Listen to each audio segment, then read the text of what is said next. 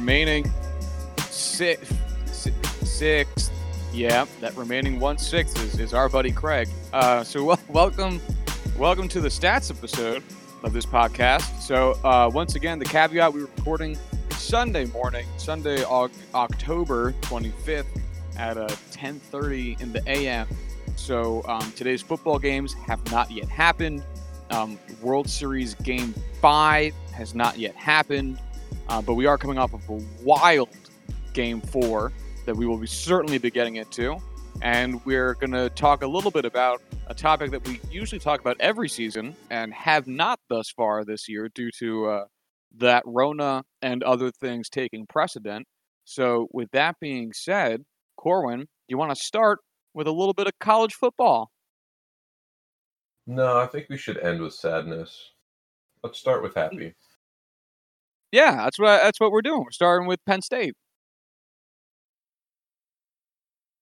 Wait, what did I just say? Well, you said let, let let's let's start with happy. Oh yeah, no, that's not happy. I mean, I- I'm I'm pretty okay with it. I fucking hate you. Yeah, I know. Oh man. Let's Well- start with baseball. Let's start with the Rays.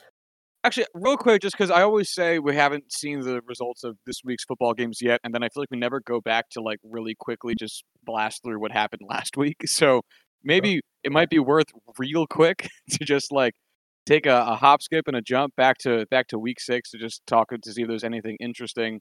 Um, Lions beating the Jaguars. Do you care? No. Colts beating the Bengals. Do you care? No. Panthers beating the sorry Bears beating the Panthers. I feel like that's one of those games where it was technically not an upset, but everyone was going with the Panthers because it was the fun pick, and the Bears are, you know, despite being five and one, or how are they five and one? One of those teams. So technically the not an upset, but at the same time, it's like, what? Eh. Yeah, it, I know exactly what you mean. It's like this is not a good team. They must lose eventually, and yet they keep on winning. Um, and they've played good teams, um, a couple anyway, between the Colts and the Bucs. Their next game is against the Rams. The next, the next four games uh, heading into their bye week are Rams, Saints, Titans, and Vikings, and those teams all have the tendency to be good. Um, some have a tendency to be bad, but you'd think eventually they have to start losing because this five and one is ridiculous. Um, Steelers beating the Browns. I know you care personally. Is there any story out of that game?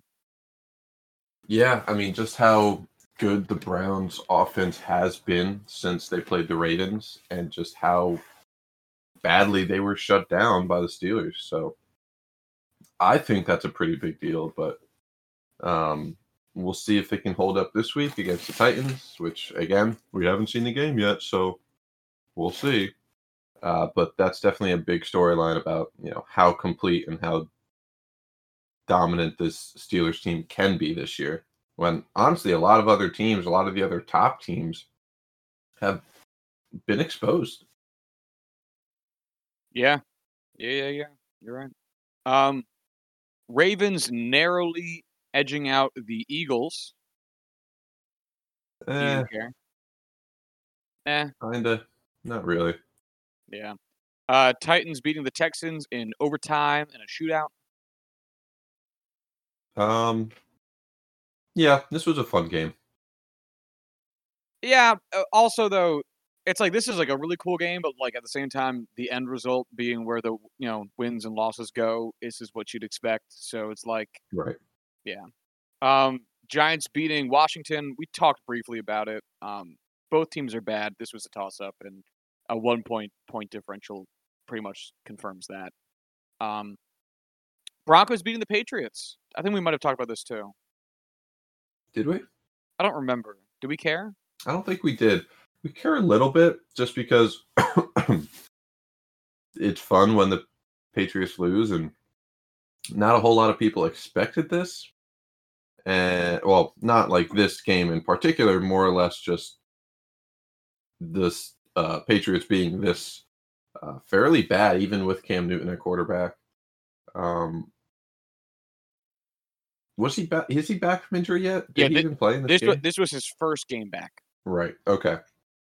Just wanted to make sure before I talked about it. You know, it it's something you could see, but didn't really want to believe because it's still Bill Belichick, the Patriots. But yeah, this is not a very good team this year, and uh, I'm really excited to see them kind of you know miss the playoffs. That'll be super exciting. Oh, that'd be that'd be the best. I would love that. Um, if I could be a, a a brief Cam Newton apologist, though, he is coming off the Rona and had to play at Mile High Stadium, and that must have sucked. Oh, yeah. Could not imagine that being a fun time. Yeah, hey, you know that respiratory illness? Well, welcome to very thin air. Exactly. Um, the Falcons beat the Vikings. Do you care? I feel like both these teams are. Man, the hey, Vikings they used are to be good. spot. Yes. Did we talk about the Yannick Ngakoue trade? No, no. You and I talked about it, but we did not talk about it on the show. Right. Do you want to talk about that now while we're on the Vikings, or save it for later? Um, no, we can talk about it now. So, if you could pull up the trade details, because I kind of forget. Um, I'm doing it right now. Perfect. So you're ahead of me.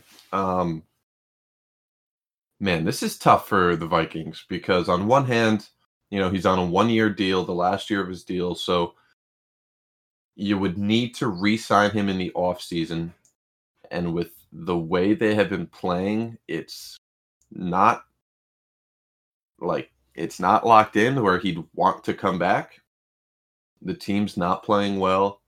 Definitely worse than expectations. They were trying to compete this year, and now they're at a point where, man, they are fighting for possible Trevor Lawrence territory if you really look at it. So it's really tough for them right now. I just, I don't know if this is them trying to clear up some space for, you know, getting rid of Kirk Cousins, you know, clearing up some room to have that dead space fit in. But whew, this could this could be a, a big deal with them trying to, you know, clear it out and uh I just, man, uh, yeah. things get pretty ugly in Minnesota for a good while. So uh the trade is um to the Ravens goes Yannick Ngakoue mm-hmm. in exchange for Baltimore's 2021 third round pick and a conditional 2022 con- uh, fifth round pick. Um, this is after the Vikings had acquired Ngakoue from the Jaguars in exchange for a 2021 second round pick and a conditional 2022 fifth round pick. So they come out of this net um, having moved back one round of the draft obviously, you know, it's not a complete loss. You know, it's not a, a terribly lopsided trade now, looking in hindsight, where, you know, they gave up a first rounder for him and now had to sell him for pennies on the dollar. One round is obviously valuable, but at the same time, you're not gonna have your team fall apart because of this. You know, your team's not gonna be set back in any major way because of this. Um, but man, no, it, it's definitely tough to to lose out on that kind of value, especially so quickly. I, I think this is exactly if I was a Vikings fan though, this is what I would want the team to do. Like last year you were ten and six, second in the NFC North, and you're thinking like, all right, like we a couple more pieces, we could win the division. You know, like let's make that push before the end of Kirk Cousins' contract. So you go out there and you you make a trade for a guy like Yannick Ngakoue, try to shore up the defense. You lost some defensive pieces, and then you start off the season one and five. And it's like, all right, we need to start shelling out players, shedding players because we're not taking the division at this point. It's just not happening. Right. You have the inverse record of the Chicago Bears, the Packers look great, even though they have uh, they're second in the division right now. They're uh, they're still my favorites to win it. And I mean, you know, the Lions doesn't matter at this point because those two teams are are uh, log jamming you from getting to the top of the division. And there's no way you take a wild card with this much of a of a score deficit at this point in the season when there's mm-hmm. teams that are just performing better than you. So yeah, get rid of what you can. You're getting ready to probably draft a quarterback anyway. You were like, no matter what, you either were have eh, the Minnesota Vikings front office was having the conversation: Do we extend Kirk Cousins? Do we look at the free agency market for a new quarterback, or do we draft a guy? That conversation was 100% already taking place. The So problem is though, they just extended Kirk Cousins. Wait, they did? Yeah, they extended him like last year two years ago. Like his two year extension like just kicked in, I think, this year. Um, and it is completely guaranteed. So if they were to cut him or release him, they'd have like forty million dollars in dead cap space. All right, yeah. So check this out. So Kirk Cousins' contract runs through 2022. You're right. I completely forgot about this. Um, his cap hit in 2021 is 31 million dollars with a dead cap of 41 million dollars. His cap hit in 2022 is 45 million dollars, but with a dead cap of 10 million dollars. Why? Why do they do this? Um, And the big thing is his 2022 salary is fully guaranteed on the third league day of 2021. So it's not like they can go through camp with him and see how he goes or wait for an injury and try and trade him. Like if he's on the team next year, just really to start the season, they got him for two years and they're stuck with him. Wow. Jesus Christ. Um God damn. They're in a tough spot.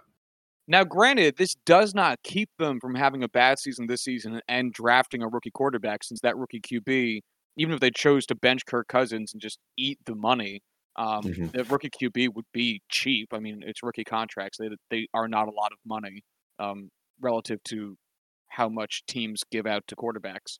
Um, hmm so they could still do that. But wow, I I was be tough. legit sitting over here like, yeah, this is his last season in, in Vikings purple, and it's like, nope, Mm-mm. fuck, wow, He is God sticking damn. around. You gotta hope for a trade, which even then is not the not Unlikely. like an immediate solution. But you just you gotta just bite the bullet. This might be the end of like the Vikings attempting to compete. Like they just might have to bite the bullet and just start rebuilding now and just completely tear down because of how bad that contract is. It's crippling for them trying to do anything with any other money. Yeah. Oh man, and everyone was touting the idea of the fully guaranteed contract as being the wave of the future, but it's Mhm.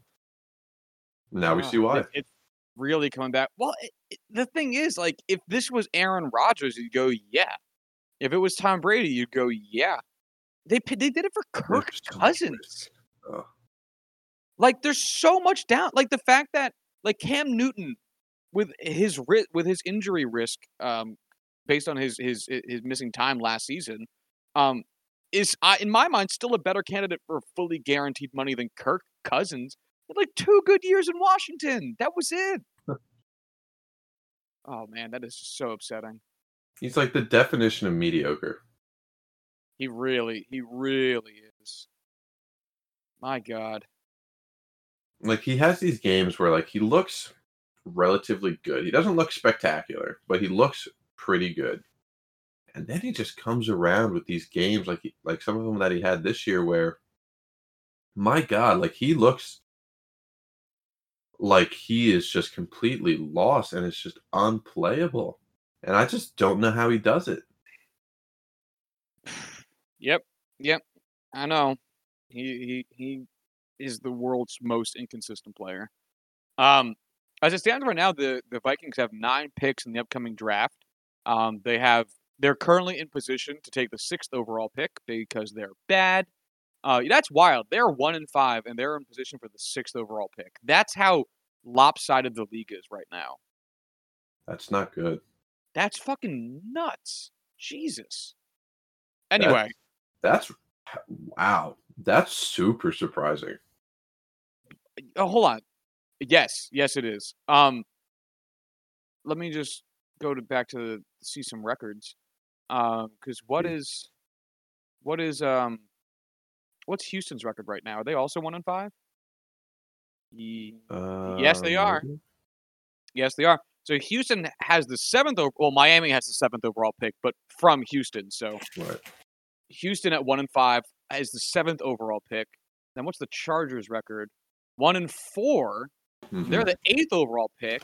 Cincinnati, one four and one. Uh, wins the first team with two wins. Dallas at the tenth overall pick. Two. So the, so the first team with two wins, two wins on the season so far, is the tenth overall pick. Holy fuck. Teams one through nine have zero or one wins on the season. And there's only like what two teams, three teams with undefeated records. It's not like it's a crazy number to like offset this. No, no, only only Seattle, Pittsburgh, and Tennessee Tennessee. have undefeated records. Everyone else has at least one or two losses. Wow. This is Wow. a wild season. I mean, we knew Yeah, that from the and- start, but wow. And the really sad part about it is like most of these teams down here are not trying to be bad. Like Jacksonville's probably trying not trying to be bad, but not actively trying to be good. Houston was to I don't there's too much to even get into with Houston. The Giants are rebuilding, so like they sh- they sh- they're not going to be good, but they shouldn't be this bad. Same thing with Washington. Same thing. Minnesota was supposed to be good this season. Atlanta wasn't trying to be bad. The Chargers aren't trying to be bad. The whole NFC East isn't trying to be bad. The even the Jets weren't trying to be bad. Like this was supposed to be a growth year from Darnold, where they built off the seven and nine record, and instead they're zero and six. Like most of these teams weren't even trying to do this, like the Browns were when we saw them, you know, two three years ago. Like this is this is just this is just th- these franchises sucking it up this this year. That's wild. I just don't even know how to feel about this. Like, what is gonna be the breaking point? Like, where is this gonna turn to where some of these teams have to start improving, obviously. Some of these teams are gonna stay bad, but like when what week are we gonna have this uh what's the term for it? Just like uh like when are when are these teams gonna start separating themselves? I- That I, I dude, I all right. So let's. Uh, this is not the all statistics related, but let's let, fuck it. This is fun. Let's keep going with it. So let's take it. Um, I guess best to worst in terms of where they're situated in the top ten right now. So best is Dallas because they're number ten. Um, they lost their quarterback for the season, and he was the only thing making them relatively competitive. So I would expect them to probably rise towards the um, you know, top of the draft order as we go on because I don't expect them to be doing much better. Do you? Not really. I think this is just kind of, you know, it for them. Yeah, Cincinnati, I could see improving. I'm not real quick as a caveat. I do not expect any of these teams to be good. I'm we're I think Corbin and I are specifically talking about which teams will actually start winning a handful of games here and there to end up like I don't know five and eleven instead of staying zero and sixteen to two and fourteen the whole season. So And I definitely Cin- don't. Ex- Sorry, go ahead. Uh, I was just going to say, I think Cincinnati might eventually improve marginally. But what were you going to say? It's like I don't expect any of these teams to like make the playoffs. You know, I would six and ten is probably like the upper um, upper limit of what I would expect from any of these teams right now. Yeah, that's fair. Uh, so Cincinnati, I could see improving a little bit. Sure. I mean, you know, rookie quarterback, still have some offensive weapons. They could come back. What what do you make of the Chargers? Do you th- do you see them having some upward mobility here? They have to. I mean, they're a better team than this record by a fair margin. You know, I, I thought they would have been a competing playoff team, even without the Justin Herbert that we see now. Um, I would I would have said the same. I I I, I see good things for them as they just adapt to the very sudden change that they had to make in quarterback. right. So I I think they'll improve, especially with Justin Herbert playing the way he has. Um, it's just you know how much is going to be enough.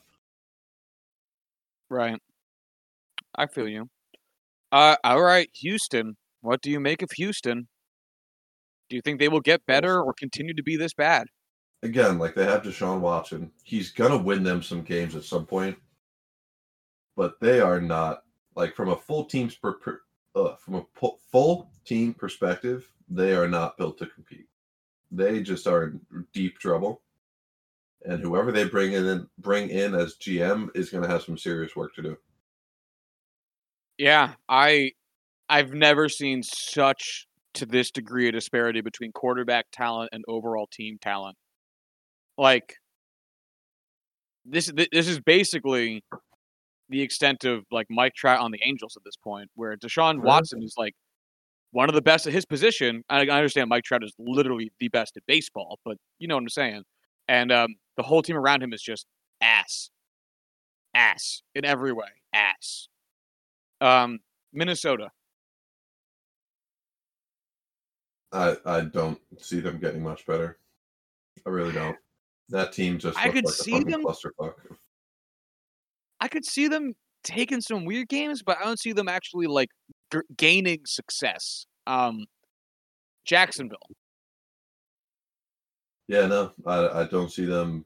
Again, like they all have one win, so like they have to improve, but I don't see them really making a jump at all. Nope. Atlanta. Yeah. Oh my God, they have to. I I That yeah. offense they're is too too talented. talented. Yeah, they're ah, they are just too good to have this be who they are for the whole season. Plus, they're having a, a head coaching change, and I think it's it's not uncommon to see uh, slight bumps in performance after a head coaching change, um, especially when they have so much going for them on offense. So, all right, these are the three worst now. These are bad teams. Washington, Nope. They're fucked. Giants, Nope. They fucked. Jets. No. I, I for a second I did want to say yes if they get rid of Gase they're gonna get better. But boy, I just don't see them doing it. I just don't see them having that redemption this season. No, no, I don't I don't either. Um, I I because the the the Giants and um, Washington play the rest of the NFC East. I see those teams picking up some wins against their fellow shit tier teams. Um, but no one, no one in the AFC East is performing that poorly. Miami is the second place, or is, is the second worst team in the division, and they're sitting at 500. So actually, I no, the Patriots are the second worst team in the division. They're at two and three. Um, but regardless, it's still the Patriots. You give them the benefit of the doubt in terms of future performance. Uh, and the Jets have shown not even a glimmer of hope. So, wow, this is so bad. Like Denver, Denver, who is sitting at um, two and three, not playing well. You know, it's it, it's not been great. They're, they have the 13th overall pick in the draft. Miami at three and three as 14th right now in the draft. That is that are they are an average, and I know that 500 is literally average, but like it's not though, and we know that. Like this is just wild, man. It's it's it's insanity. But you know what? That's kind of what we knew coming into this that this was going to be a weird ass season. Teams were going to be chaotic in, you know, the outcomes that could be expected from them. And it just so happens that a lot of teams just decided to be really bad this year. It would certainly appear that way. Um, God damn. Wow. Okay. All right. Anyway, let's let's keep it moving. We got sidetracked on uh, Vikings Falcons, Jets Dolphins. We talked about uh, Bucs beating the Packers, really trouncing the Packers. Do you do you care? I care a lot because this was a huge game for both of these teams because the Packers looked unbeatable. They looked like one of the most complete teams in the NFL. They just looked unstoppable. But looking at it now, man, they are in a tough spot where they aren't exactly in a like they're not a good enough team to continue on with how they were playing to start the season. They're still one of the best teams in the NFL. But they still have some they have some improvements they need to make and they need to do it fairly quickly because I think teams are going to lock into the winning uh strategy for the Bucs, which is just you know pressure the hell out of Rodgers. That use that defensive line to just attack the O line, which played nowhere near what was expected of what they were going to be this season. You know, against the Bucs, and I think it's going to cause some chaos in the future. You know, for these Packers, but. Uh, excuse me. That being said, it's still early on in the season and man, I fully expect them to come back and still be, you know, the front runner for the NFC along with the Seahawks for the rest of the year. Yeah, yeah, it was. Um, this was a wild game because of you know Tampa Bay's relatively inconsistent performance and how dominant Green Bay has been, like you said. So it's uh, it, I guess it's going to be a telling point for uh, what's the name of the the new head coach for for Green Bay? Matt LaFleur. Matt LaFleur. This will be a telling point for him to see if he makes any adjustments in the game strategy following the Yeah. uh, booty blasting that Tampa Bay delivered to um, Booty blasted. uh, Niners beating the Rams. Um, this was competitive. This was good. This wasn't, you know, the craziest game, uh, you know, the wildest outcome, but it was super competitive and super what we expected. You know, Kyle Shanahan, Sean McVay, two of the smartest coaches in the league. So I'm all about it. Yeah, this was a game that at the start of the season, if you were looking at this before anybody had played, you would chalk up to a Niners win. And that's exactly what happened. But because of all the Niners injuries, this made the Mhm. game a little bit more interesting and a little bit more meaningful. So Mhm. while the result isn't necessarily surprising, it still has a much larger takeaway than it would have four or five weeks ago. Um, all right, Chiefs beating the Bills. Again, a competitive, good game, but not surprising. Yep. And Cardinals fucking the Cowboys. Um, again, like to start the season, this would have seemed crazy, but now it's just like, yeah. now it's like, of course they did. Yeah. yeah, now it's like, duh. What were you expecting? All right, so that that wraps up the the the NFL games from week six. We got week seven coming up tonight, um, or this whole week, I should, this whole day, I should say. Um, Giants and Eagles already played. And, um, there's a wonderful meme of Daniel Jones being tripped by absolutely nothing and causing the Giants to win because the Giants are like, just trying not to win football games. Uh, it would appear. Um, eh, but anyway, we, you know we'll see how they do. My Jets are playing the Bills. They'll lose that game. Steelers, Steelers Titans is going to be a super interesting watch. Um, That's for the game of Corwin and week. the world. locked in. Oh, it That's- really is. Oh, I can't believe it's not getting like I understand Seahawks Cardinals is cool and all, but like these are two undefeated teams. Like this should be the Sunday night game. And I say that as a man who doesn't truly care about either team. Um, even though I host this show with a Steelers fan. I, I do not I do not care for the team and I want to watch them Sunday night. absolutely get it. Yep. But anyway, let's let's hop, skip, and jump on over to the wild, wild world of baseball. Um, this has been so. Game four of the World Series wrapped up um, late last night, right around like eleven thirty or twelve or so. Uh, I stayed up to watch the whole thing. Corbin, did you watch any of it? Nope. I was very sad and just kind of hiding in my bed. Well, you missed what is one of the wildest games I've seen in a fucking minute. Um, I'm going to read the box score to you. The Dodgers lost um, in in in regulation nine innings, seven to eight to the Tampa Bay Rays, and here's how it broke down score by inning. Uh, in the first inning, Dodgers got one, Rays got nothing. Neither team scored in the second. Dodgers tacked on in the third, another run, so they led 2 0 by the end of the third as the Tampa Bay Rays did not score. In the fourth, Dodgers were held scoreless, but the Rays got a run back, 2 to 1. In the fifth inning, both teams got a run, so it's now 3 to 2 in favor of the Dodgers. Top of the sixth, Dodgers got another run to make it 4 to 2, but the Rays got three runs to take the lead at 5 to 4.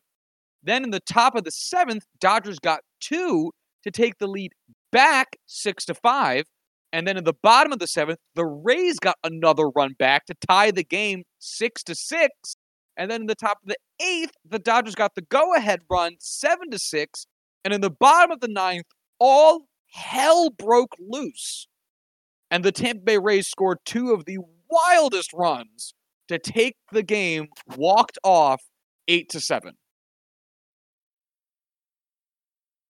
Yeah, I mean, I saw a lot of the mayhem from last night, especially in that final inning. But I don't know if any of that's going to ever do justice compared to actually watching the game. Oh my god! And it was such a fascinating game because, and I'm going to read you some statistics that I think will highlight how lopsided this game looked if you were a Dodgers fan, or if you were just looking at the box score, um, in terms of what the players were doing.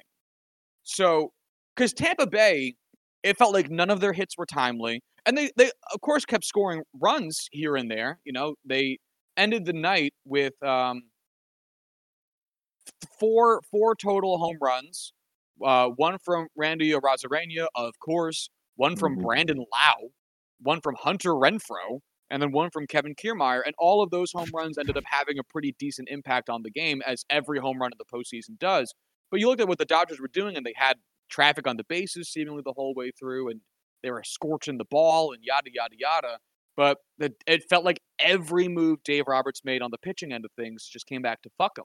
And so let's let's I want to guide you through a little bit of it. Sure. Um, sure. How many hard hit balls in your mind um, do you think? Well, I guess you didn't watch the game, but so let me just ask you, kind of generally, picture mm-hmm. the Tampa Bay Rays. How many hard hit balls do you think they would have gotten in in this game where they scored eight runs? I honestly do not know how to even like presume that number. I do not know the average, so like I don't know what would be expected. So give me, give me, give me just where your head's at, how how you frame it, because this is something that I also wouldn't have had a really good answer to either. I only know this because I'm literally looking at it. Okay, I mean hard hit balls, maybe like three or four. There's really only ever one every other inning or so where you get you know you hit a ball and it's like, wow, that could be it. Oh, that could be out. Oh, it's a sharp grounder I don't know. That could be wildly off, but at the same time, you know, it's it's not it's not a common thing for these, you know, hard ass hit balls unless you're like Vlad Guerrero or Mike Trout. So I'll say three or four. You know. Okay. Okay. That is very sound logic. And if I didn't know the number, I would totally agree with you. Uh, the answer for the Tampa Bay Rays is seven. Damn. All right. Now, what's interesting about it is that Joey Wendle had a hard hit ball. He did not get a hit on it. Um, Brandon Lowe had two hard hit balls, only one actual hit. So we have so two of their seven hard hit balls were for outs. So you can, I, I think that that shows you a little bit of a, a luck factor there. How many hard hit balls do you think the Dodgers had? Uh, less. I'll say four. Uh, 19. What? Yeah. Yeah. A ludicrous number. Um, Mookie Betts had two in of his own right. Corey Seager had three. Justin Turner had four. Max Muncy had two. Will Smith had one. Cody Bellinger had one. AJ Pollock had one. Joc Pederson had one. Chris Taylor had two. And Enrique Hernandez had two.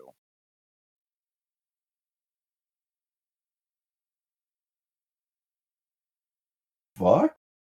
Is that like do we know like what the average is? I don't, but I can almost assure you it's not that. No.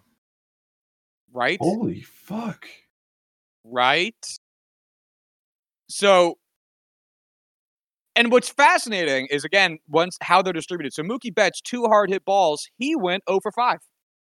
Um Corey really? Seager, yeah, Corey Seager three hard hit balls, but he got himself a home run um, and three additional hits. Justin Turner, four hard hit balls, four hits on the night in five plate appearances. Max Muncy had two hard hit balls, but only one hit on the night. Um, Will Smith had one hard hit ball, one hit on the night. Cody Bellinger, one hard hit ball, no hits, 0 for 4. Uh, AJ Pollock, one hard hit ball. He had a double. Um, Joc Pederson, one hard hit ball. He has two hits. Chris Taylor, two hard hit balls. He went one for five. So one of those was for an out, and Enrique Hernandez, two hard hit balls. He had one hit, which was a double. So once again, one of his hard hit balls was for outs. But you look at you look at that breakdown. I mean, they literally, goddamn, nearly tripled the hard hit production of the Rays, and they out hit the Rays fifteen to ten. Their expected batting average was forty three points higher than the Rays, three forty four to three hundred one, and the Rays won the game. How can you not be romantic about baseball? I mean, I mean, it's and so if you look at this from the pitching aspect of it, the Dodgers pitchers, um, Julio, Urias allowed four hard hit balls in his 4.2 innings. Blake Treinen came in, allowed zero. Pedro Baez came in and allowed two. Uh, Adam Kolarek allowed zero. Brusdar Graterol allowed zero. And then Kenley Jansen walked his ass up there and let up one and lost the game. And then you look at Oh, the shit. Rays start. You look at the Rays pitching. Ryan Yarbrough comes up in his 3.1 innings to start the game, allowed five hard hit balls. Ryan Thompson comes up, allows one. Peter Fairbanks comes up, allows two. Diego Castillo comes up, allows three. Aaron Loup comes up, allows one. Nick Anderson comes up, comes up and allows two. And John Curtis comes up and allows five. And they won with that performance. I I don't know what to say, man. I didn't watch the game, obviously, so I don't know the context of all these situations. But looking at it, like the day after, just hearing about this, this is an insane back and forth. Where did it look like throughout the game that the Dodgers should just be running away with it, and Yes. it was just bad luck, bad Yes, situations? it absolutely did. Yeah, no, it. Oh. Ab- that's what I'm trying to say. It absolutely like every time the the the Rays scored, it was like, wait, really? They did? Like, and every time the Dodgers scored, it was in such loud fashion. Um, Mhm. it, it like it was such a wild game to have to not have to watch, but to to actually like really, you know, throw your fucking eyeballs on because like the way that the the the Rays were scoring their runs was just so. It just felt like like they're like, oh yeah, you know, well that that one happens, but then that Yeah. that oh that happens kept happening the entire game. All right, I get that. I get that. Oh, Do it was, you have a? Do you, does this change how you expect the outcomes of this series to unfold? Um, only in that I think it'll take more games because if anything, this shows that even in the Rays' success, the underlying metrics are not good for them. Mhm. So one would expect future performance to be dictated by uh, the actual results of how these teams are performing. Um, and the, the the problem is the Dodgers are just so like here's hard hit or sorry exit velocity average exit velocity um, for the World Series thus far, and who has the highest average exit velocities thus far? Max Muncy, Hunter Renfroe, Brandon Lowe, Corey Seager, Kevin Kiermaier. That's top five. They have the top five hardest hit balls of the series thus far. And that's a pretty even split. You know, you got two. Dodgers, you got three Rays. The next 10 that follow, positions six through 16, you have eight Dodgers and two Rays. It's not close no. like the Dodge and and this is this is the whole thing. This is exactly what we talked about with the Dodgers and and the Rays. The Rays have good high end production. The Dodgers are fucking deep. And this game really came down to the moves. This game shows you exactly why the logic of the closer is the closer because he closes is a stupid line because Kenley Jansen fucked the game up. He he blew the game. You know, every you can sit there and say, well, Blake Treinen allowed two runs in in his 0.2 innings. Pedro Baez allowed two runs in his 1.2. Like, you know, the game game could have been lost in the first with Julio or, the, or with the first pitcher with Julio Urias allowing two runs in his 4.2 innings. But, you know, and that's perfectly reasonable to say those things. At the same time, Kelly Jansen n- been struggling in both the postseason and the regular season for a little while now Mhm. and has been an unreliable figure. And Dave Roberts for whatever reason, while he is on team 1A to 1C of the most analytical team in baseball, refuses to make analytical decisions with his relievers in some points and goes to Kenley Jansen to close out the game for seemingly no reason other than, well, he's the closer. Um, which they shouldn't do that because that will lose you baseball games. But I can't say I watched enough Dodgers games to really know whether or not Kenley Jansen has had those moments of reliability um, to stick with him in such a high leverage situation, at least this year. I know in the past he has 100% been that guy and has gotten it done at an incredibly high level. But man, if if the trust and the faith isn't there, you know, World Series game 4 is a tough time for that to be, you know, to to just have that kind of blind faith I don't want to say that's blind faith. Blind faith was a poor choice of words, but to just kind of hope and pray that like Kenley Jansen is able to get back to the roots, get back to who he was instead of who he has been. Right. And so I want to look at today's game. By the time this episode airs, the game will have happened. So I want to make a prediction based on some of these numbers that we got working here. So today's pitching matchup will be Clayton Kershaw against Tyler Glasnow. This is a repeat matchup. We saw this matchup in game one of the series. They're now meeting together again at game five. And this is an interesting uh an interesting matchup in terms of statistics. So Tyler Glasnow got left in way too long last time. He got really roughed up. Clayton Kershaw himself a very nice outing. These these two uh, players' performances are very wonky. Um, Clayton Kershaw so far has been phenomenal. Um, he has an average allowed exit velocity of 87.8. Tyler Glasnow, 90.4 miles per hour. Now, Clayton Kershaw has a hard hit percent of 34%. Tyler Glasnow 42%. Uh, Clayton Kershaw has an expected weighted on base average of 263, the exact same for Tyler Glasnow, 263. Expected batting average uh, for Clayton Kershaw, 217. Expected batting average for Tyler Glasnow, 1.91. So he takes the edge there. Expected slugging, Clayton Kershaw 387, Tyler Glasnow, 363. Again, edge to Glasnow. Uh, strikeout percent for Clayton Kershaw 28.1. For Glasnow, 38.2, a full 10 percentage points higher. Walk percent for Clayton Kershaw 3.6, phenomenal. He never walks anybody. Tyler Glasnow 9.2. So we and what we're what we're getting out of this, and this is something that this really just tells you what your eyes pretty much see. Clayton Kershaw stays pretty well in the zone and manages to avoid hard contact with his um, very precise execution on his pitches. Tyler Glasnow gets great movement on his stuff, but when it doesn't move, he gets fucking hammered. And because it can sometimes move so much, ends up out of the zone a lot, resulting in a lot of walks these high walk, high strikeout dudes are pretty common now. It's basically your Adam Ottavino. As pitch movement gets better, that means it gets wilder, and that means it's just going to be a little bit harder for you, your your your average pitcher to rein in all the time. Um, so that's where we stand on that. And in terms of batter performances, you know, like like what we saw last night, really is the story of the season. What I just detailed in terms of how it breaks down by the by the numbers. So if you look at barrel percent.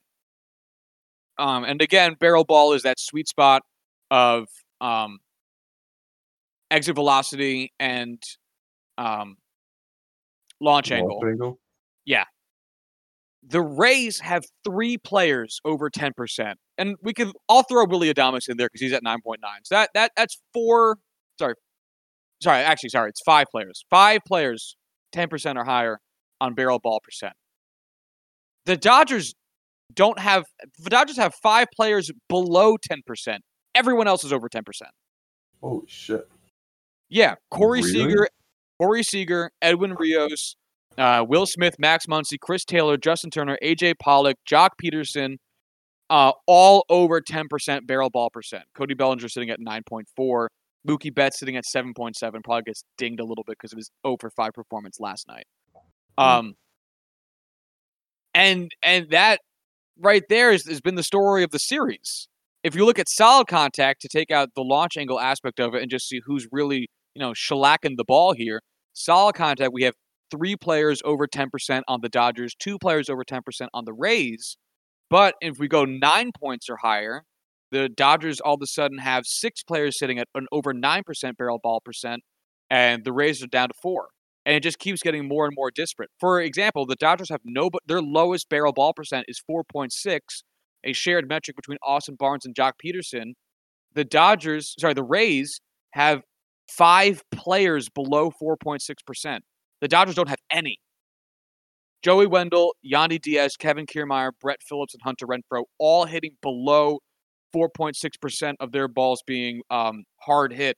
The Dodgers, zero. So if you go below 5%, the Dodgers have two, the Rays have five. Like these are, in terms of actual performance with their uh, hard, with their actual contact, the Dodgers are killing it right now. They've been burned on their pitching. And if they can just if they can move towards the strong end of their rotation, which they are in right now, if they get a good outing from Kershaw today, like they got in game one, and they get a good outing from Buehler tomorrow, it's kind of the series. And you know what? I just I don't want to I don't want to jinx anything. I don't want to, you know, it's there's there's too much superstition with playoff baseball, but like I have so much faith in those guys for the Dodgers.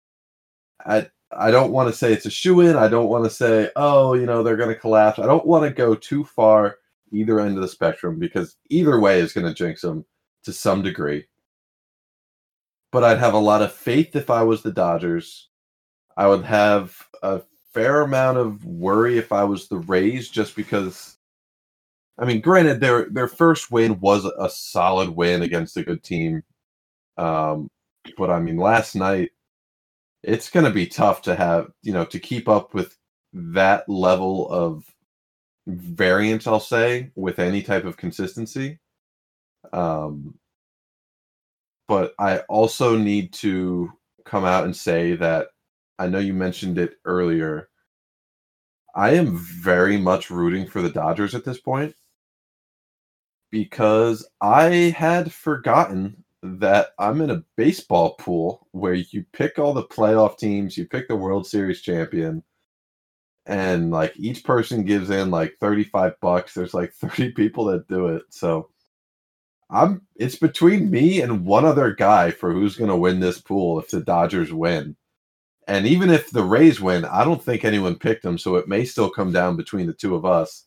So I kind of really hope they win and just kind of get me a couple hundred bucks and however, you know, it ends up being.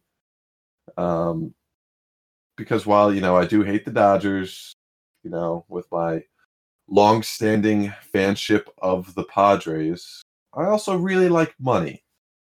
And I kind of don't mind the Dodgers winning, Clayton Kershaw winning. I could I could support that. I could, you know, twist my mind around to get behind that and have that be a, a fairly good excuse. But at the end of the day, money's a pretty good excuse too, and I like it. So I'm not going to say go, comma Dodgers, but I will say pay out this uh, big win for me.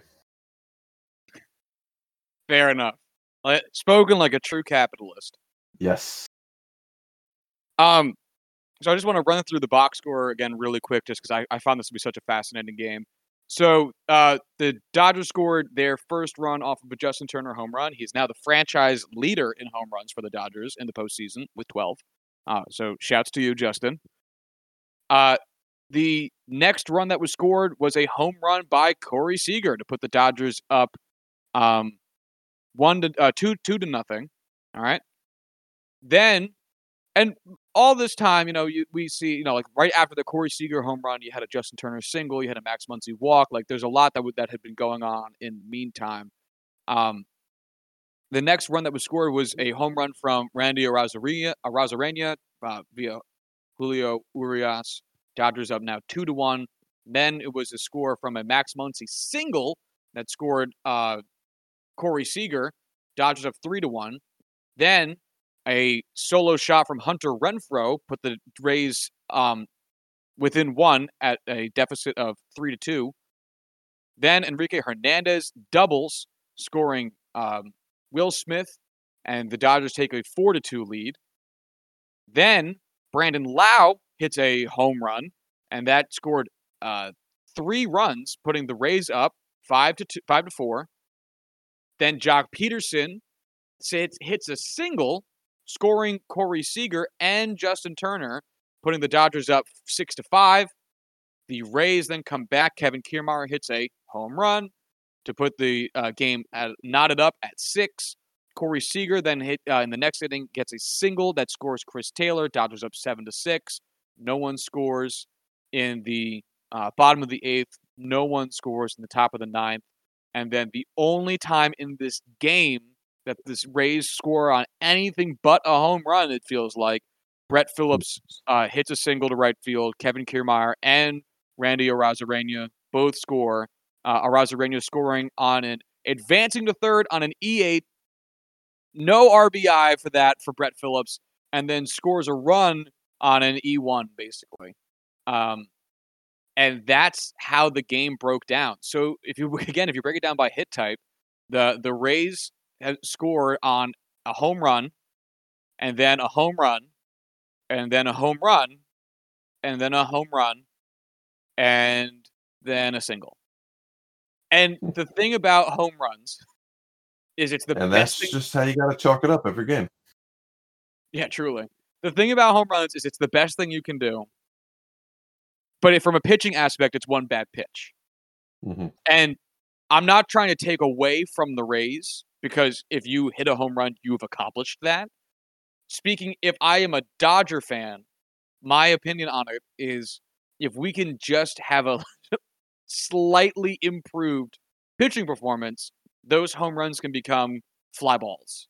Those can become outfield catches. And that's where we want to be. And if I'm the Rays, I'm thinking, well, shit, man, this is going very well in terms of our home run hitting. And all we have to do is rein our pitchers in so there's less traffic on the bases. Because the Rays pitching has been doing a good job of not, I don't want to say not allowing the home run, but having more distance between their home runs. So they're letting up base runners, which is bad, but most of those at bats and plate appearances aren't resulting in home runs. They're resulting in other things, which are bad, but not as bad as home runs. And they just need to kind of find whatever the way is to approach Dodgers hitters to either keep it in the zones where they have lighter contact um, or where they're more likely to chase. So it's going to be really interesting to see how they approach these last three games, should it go that long, because both teams are hitting fine. Now it becomes pitching, which, as we've said previously, it always becomes about pitching. So Mm-hmm. I'm fucking, I'm so fucking excited. Oh yeah, me too. I am very much ready for this matchup tonight. I mean, Glasnow Kershaw, like that's a great matchup. I really, really hope Kershaw can stick with this momentum and you know continue to fight the the reputation he has honestly rightfully earned over the past couple of years with you know his playoff performance. So I'm I'm all for it. I'll watch this one because you know I've crawled myself out of the the sadness from yesterday. So um, it should be fun. It should be a good game. Oh, you, uh, I, I, if you're not watching baseball right now and you're listening to this podcast, first off, I don't know who you are. That's half of what we talk about. Um, Right. But seriously, this series has been phenomenal. It's been back and forth the whole time. It's been, I really thought it would be a lot more lopsided towards the Dodgers. And again, in terms of underlying statistics, it kind of has been. But in terms of actual performance, it's been so incredibly even and so fun to watch. I mean, I really thought this would be so much less competitive than it has been. And I'm very grateful I'm wrong. This has been a blast. So What if it came out that one of these teams cheated in a similar vein to you know how the Astros did it? Not even a similar vein. Like doesn't have to be similar. Just like what if this is another double asterisk here? Um, if it was the Dodgers, I wouldn't really care, only because I don't care about them in general. If it was the Rays, I would be annoyed because they beat us in the playoffs, and that means that they probably cheated during our series, and not just like, and it would be like double fucking whammy because it's like the last World Series that this was an issue in, uh, Astros Dodgers. The Astros had to beat the Yankees to get to the World Series, and in this one, the Rays had to beat us to I understand get to the ALCS, so they beat us in the DS, but still like both times, like both times we had to lose to the team that got caught cheating. Um, but I would find it hilarious that the Rays beat the Astros while cheating, and the Astros would probably get want to be all salty about it, but then they can't be because it's like, bitches, y'all cheated like two years ago. Sit the Mhm. fuck down. Um, but yeah, I I don't know. I wouldn't. I I would be annoyed because Manfred. Oh, I'd also be mad at Manfred because this would be like, hey, buddy, this is what you get for not doing anything. Um, what did you expect? But um, I mean, it's not going to affect. Now that it's happened, I'm, I'm not. I'm going to be. I think as shocked as I was the first time. I don't know. What about Right. you? Uh, I don't. I definitely don't think I'd be as shocked. I think that I'd be just as disappointed. Um, man, it it would hurt. It would sting. It would be like, "Are you fucking kidding me?" type of type of reaction.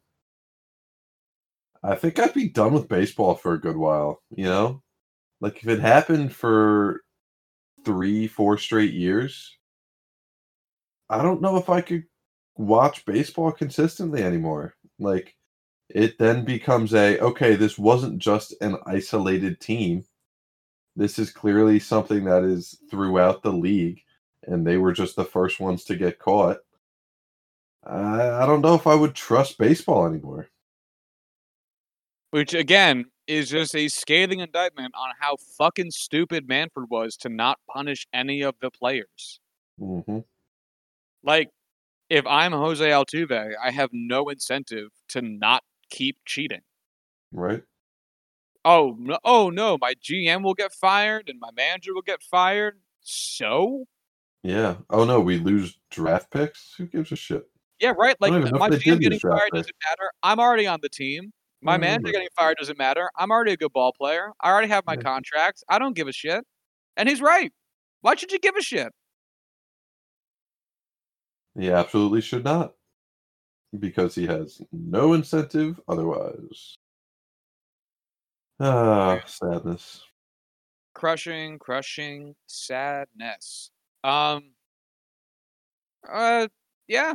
Do we have anything else to talk about before we uh kind of wrap it up? Uh, do you have a prediction for tonight's winner? Yeah, oh yeah, I picked the I picked the Dodgers. I I'm gonna Did predict the that already? lines too. I, I I did, but I'm gonna I'm gonna be more precise about it now.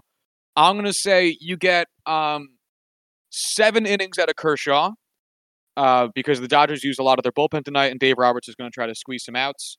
Um, but I also think Kershaw will be dominant. I think you're gonna get seven run seven seven innings, uh, two runs, one walk, nine strikeouts, uh, and like four hits out of. Hold on, I'm gonna actually I'm gonna actually write that down um, so that I can watch this game and, and check my phone to see how I'm doing. So hold on, I'm gonna text it to you except I have your text messages up. So I said so for for Kershaw, I'm saying seven innings. Um. Um. Then what did I say? Four hits. Mhm. Uh, two walks. Um, what was it? One run or two runs? Did I say? I think you said two, but I'm I think I said two as well. I think I think I said two. Uh, two runs and nine nine strikeouts. Okay, that's my Kershaw line. Now I'm gonna give the world's most generic Tyler Glasnow line, and this is like what he is famous for. So I'm gonna say Tyler Glasnow um, gets four innings, uh, 4.0 innings pitched. I'm gonna say he lets up uh, six hits, four walks, um, three runs and gets like 11 strikeouts. it's because that's like what he 11, does. 11 strikeouts in four innings. Yeah, All no, right. I'm, I'm, no, I'm gonna say eight. like, 'cause thi- this is what he does. He he throws like 110 pitches, but only gets like four to six innings. Gets a million strikeouts, but still leaves with like three or four runs up. So you go like, well, he got like 11 strikeouts, so that's good. But he let up like four runs. Like, what are what's happening? Um, so that's that's my guess. Um, and I'll say that the Dodgers end up winning the game, um, seven to three. All right, I'll take it. Dodgers W seven three. All right, that's my that's my official guess. I'm all about it. Watch watch watch as Kershaw gets pulled in the first because he doesn't get an out, and Tyler Glasnow throws a complete game, and the Rays win eight to nothing. I'd, I'd be all about it just because that would be the fucking team chaos, and I'd be all for it. Yeah, for real. Oh my god. Um, all right, so that's my official guess for today. And hey, while we're at it, what do you think the final score of the Steelers Titans game is going to be? Fuck, I don't know. I think it's going to be like 24 21, In favor of the Steelers. fair. Um, I'll say I'll say this game is going to be wacky, and I'll say it's uh 38-31 in favor of the Steelers. I don't know how I'd feel about that, but I'd be You'd all hate it. for it. Yeah. I'd be I'd be stressed, but I mean it's a win, so And then for the Jets Bills, uh, I'm going to predict a 38 to 6 game where the Jets get two meaningless field goals so late so late in the game where you're like why are we even doing this? Like just go for it on fourth down even though it's fourth and 20. Like I don't want to see this field goal take place. Um 38 to 6. That's my that's my Bills Jets score prediction. Um yeah. only 38. Yeah, I mean at some point they're going to tell Josh Allen, you did enough. You can you can Yeah, they're gonna pull him in the second quarter, and Are you implying they're going to get 38 runs in the first quarter? yeah, they're gonna score 38 runs. Josh Allen's gonna Oh. walk out there with a bat.